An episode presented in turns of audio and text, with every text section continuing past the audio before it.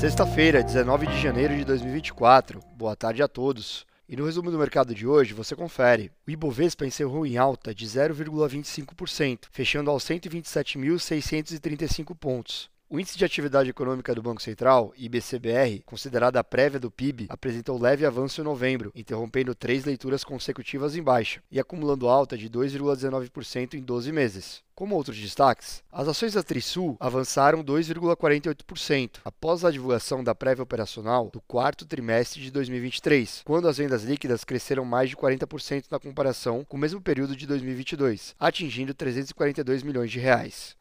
As ações da Prio recuaram 0,34%, acompanhando a queda do petróleo no mercado internacional, mesmo após a agência de classificação de risco Moody's reiterar a nota de crédito, com perspectiva estável para a companhia. O dólar à vista, às 17 horas, estava cotado a R$ 4,93, em queda de 0,09%. Indo para o exterior, as bolsas asiáticas fecharam sem direção única. No Japão, o núcleo da inflação ao consumidor, que exclui preços de itens mais voláteis, acumulou alta de 3,1% em 2023, a maior em 41 anos. Na China, investidores aguardam reunião de política monetária que decidirá as taxas dos empréstimos de 1 e 5 anos, na virada de domingo para segunda-feira. Por lá, o índice Xangai Composto recuou 0,47% e no Japão, o índice Nikkei avançou 1,4%.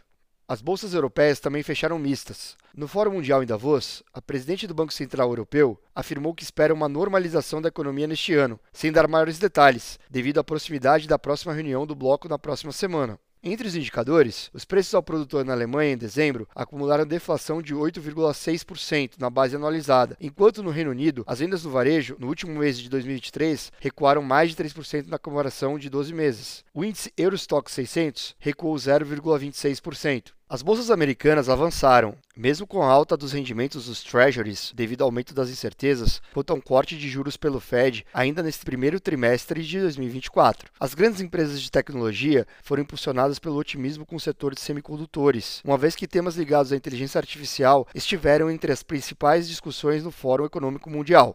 O Nasdaq avançou 1,7%, o S&P 500 subiu 1,23% e o Dow Jones ganhou 1,05%. Somos do time de estratégia de investimentos do EB e diariamente estaremos aqui para passar o resumo dos mercados. Um ótimo final de semana a todos.